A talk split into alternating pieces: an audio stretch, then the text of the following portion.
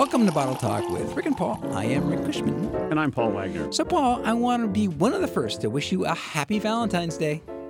Okay, I'm happy Valentine's Day to you, Rick. I'm I'm not sure I like where this is going. Paul, there's no one I'd rather be with right now. yeah, why? Because Uh, you brought the wine, right?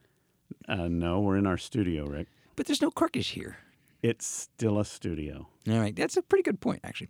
But it is Valentine's Day, and lots of people will be bringing wine to that special dinner out. And we thought this is the perfect day to respond to a request we got from Judy Lang in Glendale, who runs the website corkageonline.com. She asked us to talk about the merits of corkage. There are definitely merits to corkage, but you should probably explain what corkage is, Yes, Rick. yes, and, and definitely we will. And and we are going to explain all this. Corkage, uh, fundamentally, in case anybody does not know, is the if you bring your own bottle of wine in, what they To a restaurant. to a restaurant, what they charge you to to, To basically open for service. drink it on the premises. Yes, you're Yep. allowed. Um, so uh, we'll we will talk more. Also today we're going to talk have questions from uh, we have a question from Budapest. From Budapest, On- Hungary. We do, yes, about blue wine. Another one of our loyal listeners. Uh, other listeners about ask about wine thermometers. Don't get me started.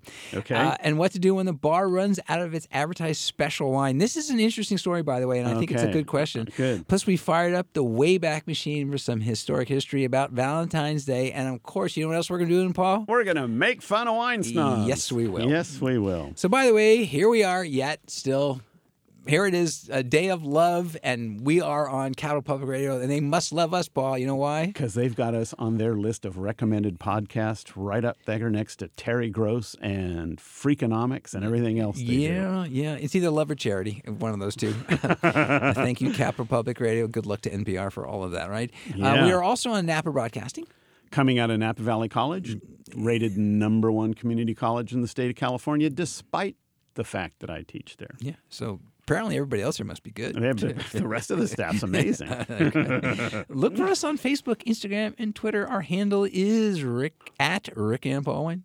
Go there, ask us a question. All these other people are. We got them from Budapest. Is what's stopping you? That's right. Uh, That's really dumb. I feel like now in the old time, I'm selling you a car here. I, got, I get the question from Budapest. yes, all right. and a reminder, seriously, come. Uh, we are going to be in, in Vancouver International Wine Festival. Come say hi. Come say hi. Yeah. That's February 23rd to March 3rd. All right. Yeah, Vancouver, fabulous city, wonderful food, wonderful wines. Yep. Unfortunately, Rick will be there, but you can avoid him. Come, come see us. All right, so let's get back to our new friend Judy Lang in Glendale. She runs a website called Corkage Online, and it lists corkage policy for more than 5,000 restaurants across the country, which is Yeah. a pretty good thing because Yeah. that is a hard thing to find.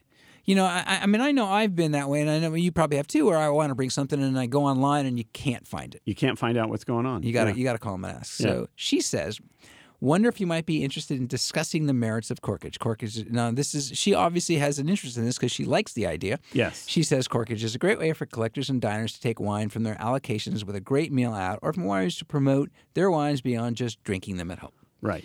So, right. So corkage simple concept, which is you've got a special bottle, you want to bring it into the restaurant, and instead of ordering something off the wine list, you say, "Look, I've got this special bottle of Rick's homemade dandelion wine that I That's would good like stuff, by the way. that I would like to drink with my dinner. Is that okay?" And usually the restaurant, depending on the market, depending on where you live and everything else, will say, "Yes, but of course you're going to use our glasses, we're going to open it and all the rest, so we're going to charge you a fee." Could be 10 bucks, could be I know some restaurants that are charging 50 bucks for that. Yep. So that's corkage. And, and some restaurants do it to encourage you to bring in wine, you know, and some uh, your own wine, and some do it Right. to, to discourage you because they want you to wine off the list. You and, know, and, there's a there's a third category here, Rick, which is there are some restaurants who own a retail wine shop nearby. Yeah. One right next to my house. It's absolutely magic. You walk in, you can pick anything out of the retail shop, and for I think it's an extra twelve bucks, they'll open it and pour it to you for dinner. Yeah. You know, and lots of people are offended by it, but it seems reasonable to us, and we're going to explain why, and some of it has to do with the cost. But, you know, think about it in another way is you can't bring in your own steak.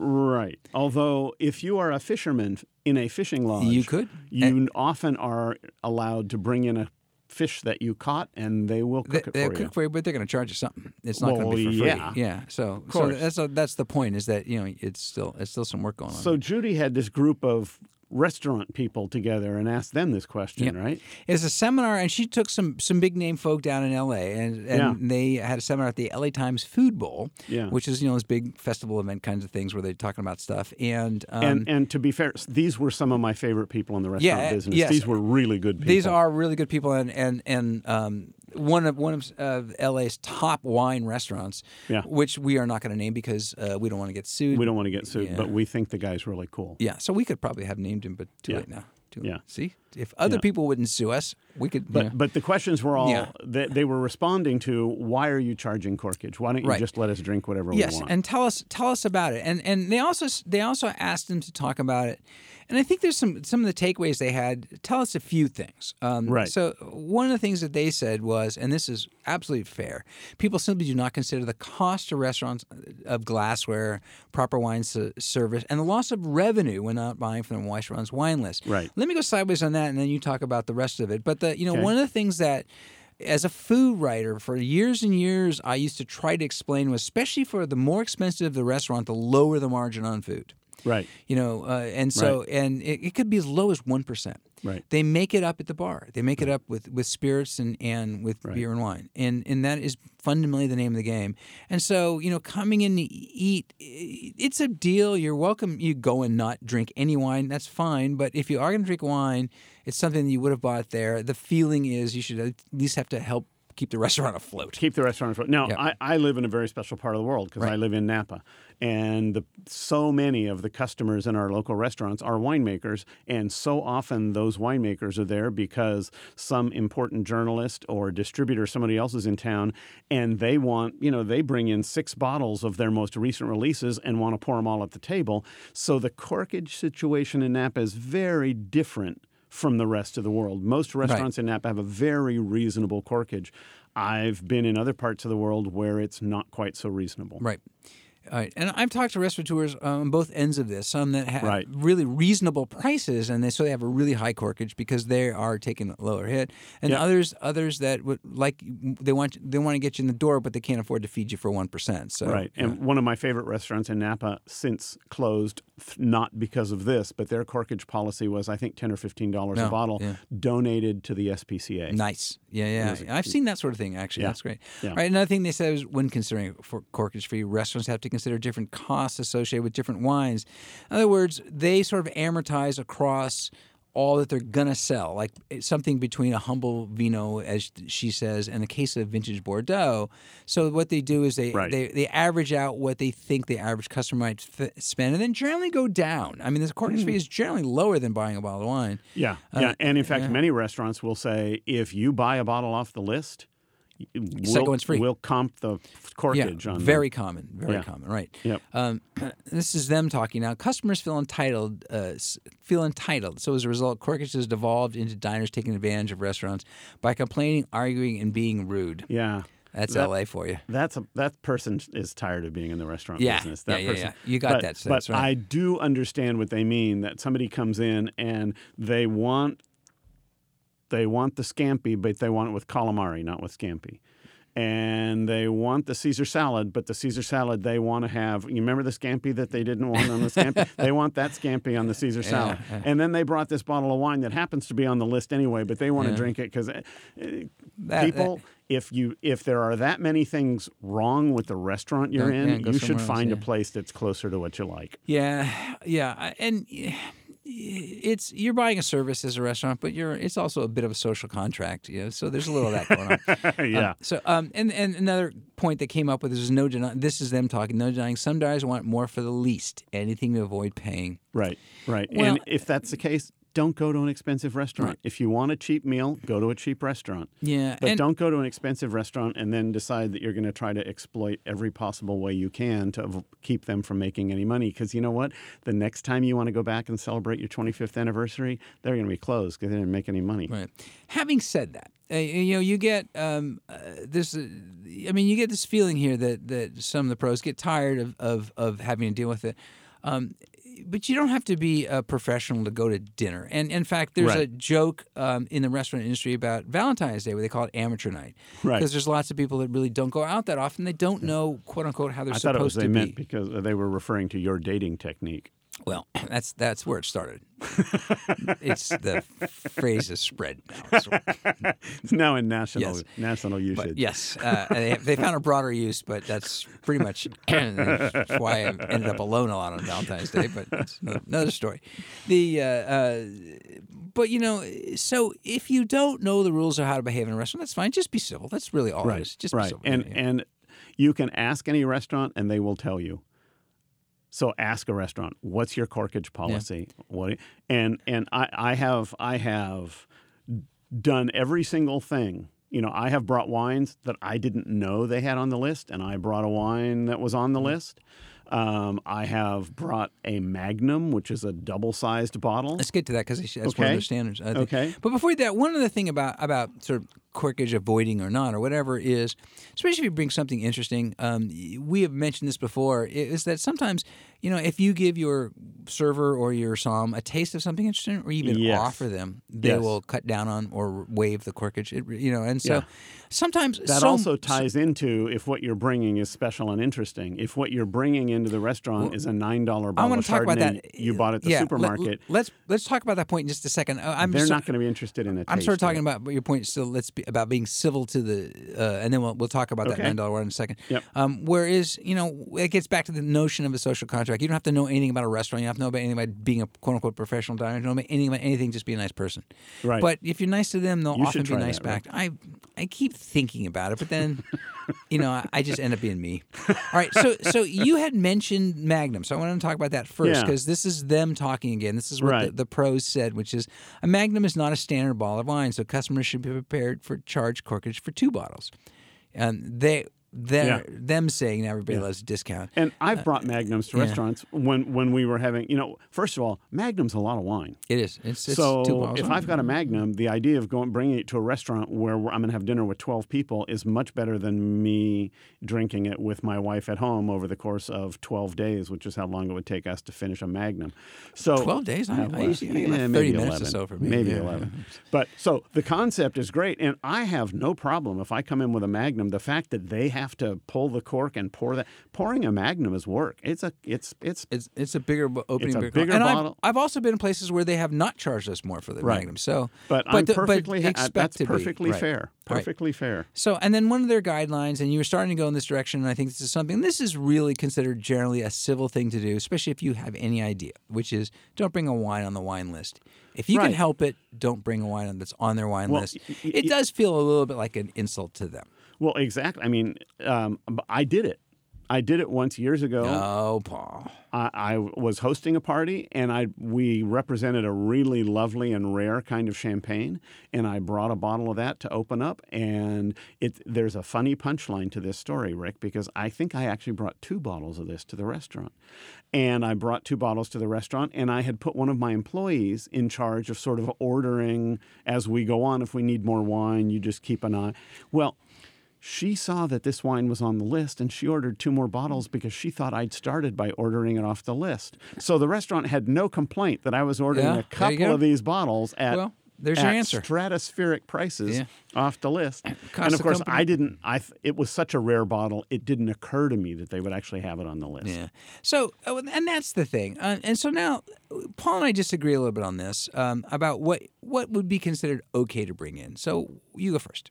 Well, I don't think it's okay to bring in a wine that's already on the list. And I, prefer that you don't either. But go ahead. and and and it's simple enough to simply eh, you know if you have a very special wine a wine that you're bringing along for sentimental reasons whether it's a $9 rosé from France or something else all you have to do is say listen my wife and I we got engaged to this bottle do you have it on your list no well in that case I'd love to bring a bottle and I'm happy to pay corkage on it it's different to show up with a bottle that you bought at the local supermarket. You walk in, you put it on the table, and say, It's $7. I got it at the supermarket, and I want to drink this instead of ordering anything off your wine list.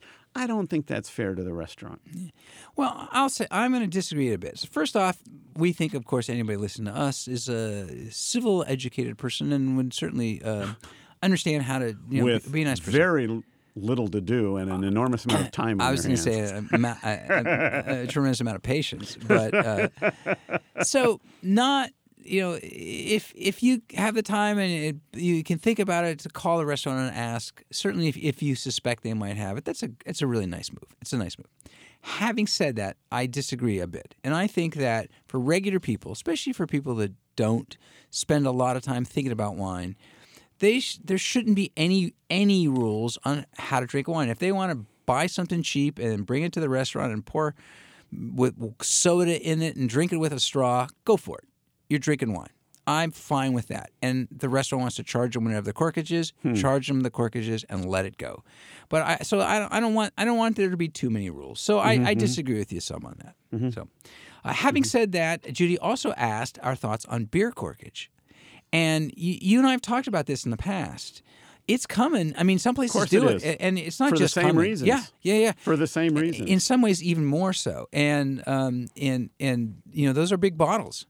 So you know, Some of 'em. Yeah, I mean, Yeah. often, right? Some people bring, Yeah, bring yeah. bottles of beer, and and a lot of restaurants actually charge less for the beer corkage right. which I'm not so sure that that's. I'm actually now at the restaurant. You know, you know, same thing. Hmm. Maybe if it's if you're bringing a 12 ounce beer, it's one thing. But um, Right. Bring in a six pack. yeah, yeah, Bring in a six pack and say that's what you want to drink. And again, first of all, if you're going to bring something that is commonly available in the local supermarket, you, in my opinion, you need a good story to go along with this. You need a reason to bring in that wine. Otherwise, just picks. They've spent a lot of time picking the wines on their list. They've spent a lot of time matching those wines with those foods and all the rest. I just don't think it's fair to walk in there and say, "Well, I just brought this because it's cheap, and we're going to drink this with whatever you happen to serve in your restaurant." Not going to go for that one. Me, I'm all for cheap. No, You're- you're- not really. right. So that was, but uh, that is one thing. One way to maybe save yourself a phone call though is you might want to check at corkageonline.com. That's right, Yeah. and she can tell you where you can do it and what their policy All right. is. Yep. So, so that was a question. But we have a couple more. Good. Uh, one of our questions, we, uh, by the way, uh, you can you can uh, if you ask us the right question. If you've been listening to us over the last few weeks, we've actually gotten so many good questions that they become the, like the focus of the show. Uh, and then, of course, we lose we lose those people as friends because once they hear more from us, they get disgusted. right. Yes. Um, so, but if you'd like to ask us a question, there is all those social outlets: Facebook, Instagram, Twitter. Our handle: Rick and Paul Wine. Uh, we're on iTunes. We're on our website, rickpaulwine.com. And, you know, who knows? Just if you skywrite us a question, we'll figure it out. Uh, this is from our good friend David Hummeyer in Budapest. In Budapest. In Budapest. Yes, Yeah, Hungary. Hungary. Yep. Yes. Lovely, lovely, lovely city. Yes, and uh, and and and here's here's a man who knows how to use the internet because uh, he's listening to us online apparently. Yes. Um, well, as is everybody. okay, he asked this on our Facebook. No, Yeah. every, nobody's well, listening to it. those few of you, who, the people who are Yeah. are doing it online. not our wives. I was going to say, but not no. Never. Um, and he, so he, this was from our Facebook page. He says, "What do you think about blue wines?" And one of them, I actually Aunt will say this because they're not going to sue us, is Gïk Blue Wine. He says, um, "What about that?" Because they they're one of the stars. It's kind of a thing. This is David, isn't Yeah. it?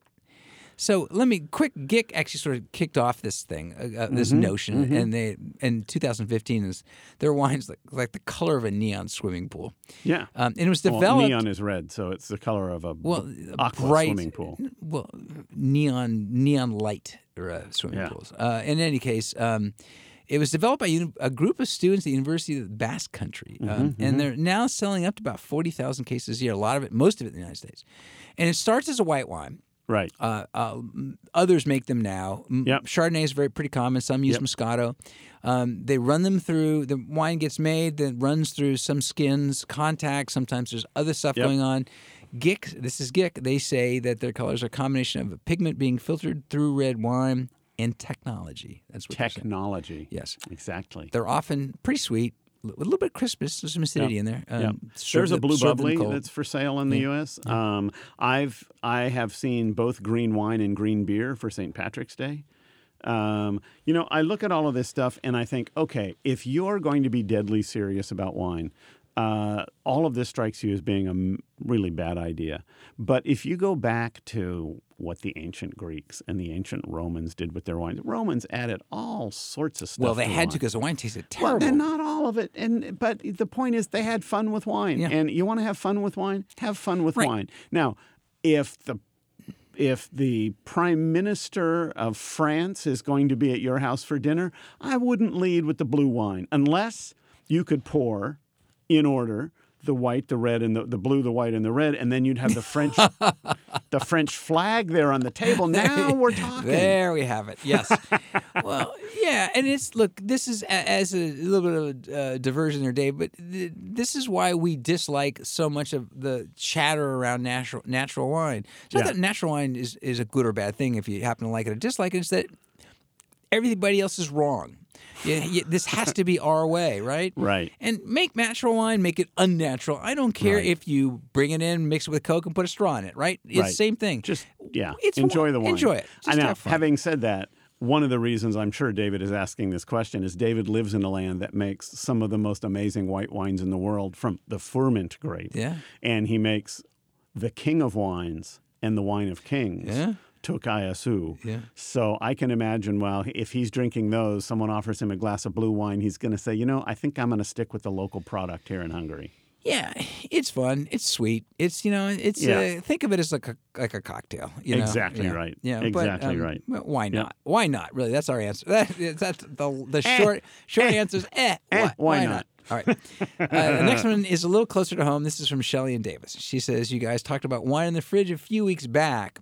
So, how long can a wine stay in the fridge? And can I store reds in there if I don't have a wine refrigerator? Well, most d- domestic normal refrigerators have too much vibration to be a good place to store wine. Mm-hmm. Uh, we have a little cabin in the mountains and we have a very old refrigerator up there and every time it starts it pretty much sounds like a diesel truck in there and i'm always glad well i'm glad we don't store any wine in there because it just seems like they're rattling and clanking along in there Which does mean it can't hang out in there for a few days Few or even a week or so. You're- days, no but not a place to store it Yeah, not a place yeah. to store it a place to chill it Yeah, Yeah. yeah, yeah. But you know, so Yeah. so think of it as if it's if it's in there for more than a few days, it's probably not the best. Right. You were better off having it be a nice, steady 70 degrees in the bottom of your closet than having it in a fridge at 38 degrees or 42 degrees and getting it vibrated and rattled around in there. Yeah, and so by that token, then you wouldn't want to store reds in there because it's not not doing a whole lot of good over just a couple of days. And then, of course, you got the problem that when you really want to drink it, you got to wait for a while because it's. I just stick it in the microwave. be sure you take that metal capsule Yeah. off Oh. first, my friend. That would explain the sparks.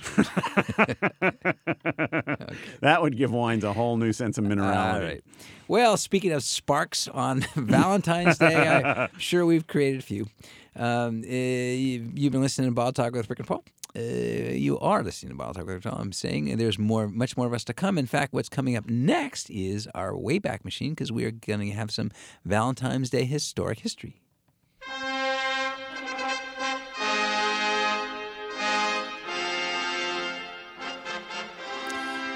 Those guys! I'm telling you, Paul.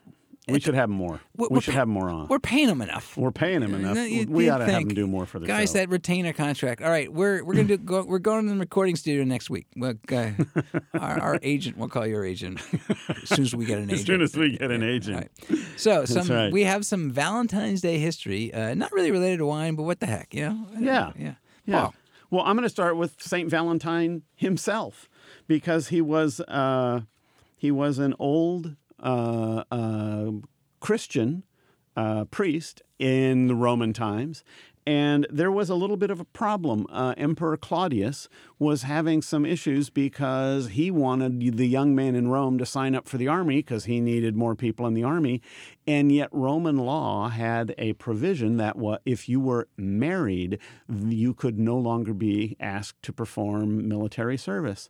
And so Claudius passed a law prohibiting any young man from getting married. And that may have seemed like a good idea to some young men, but for other young men, they were romantic. They wanted to marry their sweetheart. And Valentine was just a guy to do the job.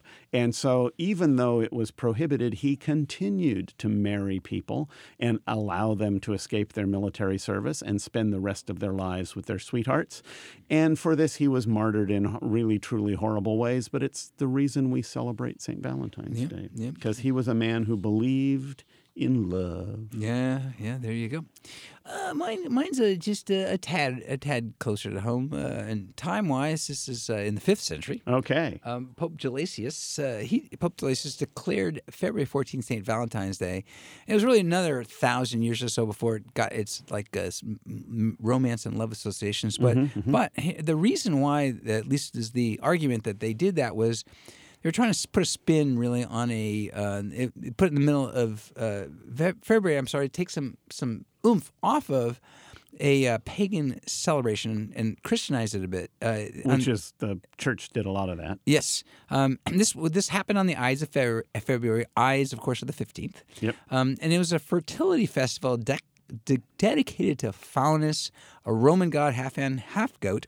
He bestowed fruitfulness, fertility on crops and, and herds. And so the way this worked, this is this was the festivals. I want you to read that one more time. There's too many F's in there. I'm not going to do it. I couldn't get through that sentence. Um, and you weren't going to let it go, were you? No, not. yeah, that, was, that was a bad sentence. Uh, Point God is, bless Roman god, his fruitfulness and fertility. Yeah, Roman god fertility. So what he they uh, at least in some of the places that what is supposed to work was the Roman women touched the skins from recently sacrificed animals, Uh-huh, supposed to make them more fertile in the coming year. And later in the day, in some of the towns, it was like all the young women would put their names in a big urn, and the city's bachelors would choose a name, and they became paired for the year. It was like it was like blind dates. Yes, and then and then they, they really they weren't didn't have to get married, but often they did, and then often they also went to dinner and paid a mod- modest corkage fee. yeah, yeah. Yeah, I'm sure they I think did. they were drinking mead or something. No, no, not in Rome. They weren't. No, that they was. Wine right. Country. drinking- yeah, that was true. wine country. All right. God so, yeah. bless them. Uh, Yeah, history. that's That's, good, uh, so we don't have that anymore. We don't have the skins. We don't have the. We do the urns. Is, No, but when it mentioned the half man, half goat, certain people came to mind. So yes, and and now it just sounds like a dating app. So that's right. All right. Uh, well, let's go take a few more questions. Uh, if you'd like to ask us, don't forget of all those social places. Our handle is at Rick and Paul One. This is from Antonio in Moraga. He says, I read a wine magazine that talked about serving wine at the right temperature and said people should get a wine thermometer. really? no, So, so now I need a wine thermometer? no, Antonio, you do And- not need a wine I said, thermometer. and what is the best temperature to serve wine? Okay, so, so we're going with Rick's rule of 15. Yeah. This is the Yeah. simple answer, Antonio. You do not need a wine thermometer. All you need is Rick Cushman and 15. Yep. Put, put your take your white wine, take it out of the refrigerator for 15 minutes so it's not so super cold. Take your red wine, put it in the refrigerator for a few minutes so it has just a tiny bit of chill. And either way, you're Oh, good to you're go. good. Yeah. You're good to go. Yeah, and you know, there's, you know, the the red part is, you know, when you talk about room temperature, it's really not our, our 72 degree houses. It's Right. It's the old Roman halls or the French chateaus, and and, the English manor homes that were 60, 65 degrees, perfect for red wine. Put it in the fridge for 10 to 15 minutes, it'll be the perfect temperature. Yeah. White wines, you want a little colder. If you put it in the fridge an hour beforehand, pull it out a few minutes before you're going to serve it, it'll start warming up.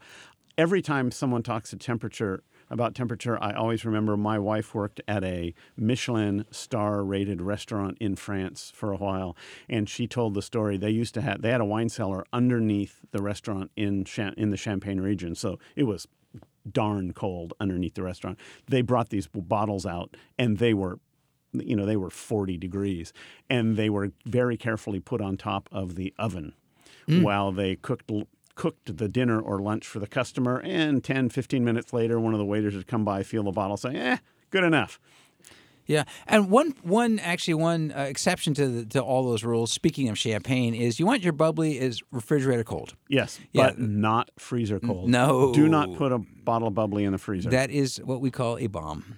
Um, yeah, Quite But, literally. You know, your refrigerator should be like at 37 degrees, and that's totally fine for for. Yeah. Um, Yeah, and, yeah, and, and so and if you go to a restaurant and they ask you if you want a ice bucket, always for the bubbly, really not needed for anything else, unless your red is too warm. unless the red is too warm Right. Yep. Okay. Our next one is from Daryl in Paso Robles. And he said, and this is an interesting story Daryl had. So um, he says, We went to our restaurant's bar and they were featuring a Pinot on tap that we like, and it was pretty cheap. When we ordered, the very nice bartender said they just ran out and suggested another Pinot that was slightly more expensive. Should she have offered it to us for the same price as the special? Yes. I was exactly right. you know, I, I would tell you what I, you know, as a guy who taught restaurant service for a Yeah. while, and I, exactly, That's a no-brainer. No brainer. That's a no-brainer. Yeah. You made an offer. You let them taste the wine. You they liked well, it. they, she didn't have it to taste, but they just knew that it was a wine they liked. Yeah. because they were out. But Yeah, if you have a special and you run out. and you run out, it's one thing to just say we ran out of the Pinot. It's another thing to say this is a happy hour wine. We're selling to you for five dollars a glass. Right. Then you don't have it anymore. Right. You you, you got to you got Gotta honor the honor the contract. Yeah, so you asked a good question. The answer is yes. Well, I don't know if we honored our contract with our listeners here, Paul. Well, they asked good questions. They did. Um, we didn't give them all that great an an- set of answers, but the, Uh, yes, we, okay, we did. we gave that. yes, we gave Daryl a I- yes. I, say in general the um, the questions are better than the answers. okay, but that is it for another round of bottle talk with Rick and Paul. Happy Valentine's Day. Our producer is the lovely and romantic Devin Corton. Thank you, Devin. Our associate producer is Jerry Marin. Thanks to Capital Public Radio for the studio use and for including us on their podcast lineup. Recommended podcast. Absolutely. Don't go to our social. Ask us a question at Rick and Paul Wine. And remember, one more time, we're going to say this anyway. Come join us at Vancouver International Wine Festival, February 23rd to March 3rd. Van Wine dot vanwinefest.ca. Just, Dot ca. just Google it. Yep. And if you learned anything today, we hope it's that Corkage is actually a good thing. And it's definitely not a ripoff, as long as it's not too huge. And then it is a ripoff. Yeah. But so there you go. All right. Well, that's uh, that's kind of what we've been called, actually. I hope you and didn't. we're free. I hope you didn't pay for us. I'm Rick Kushman. I'm Paul Wagner. Remember, the best wines, the wines you drink with friends, or with us. especially us.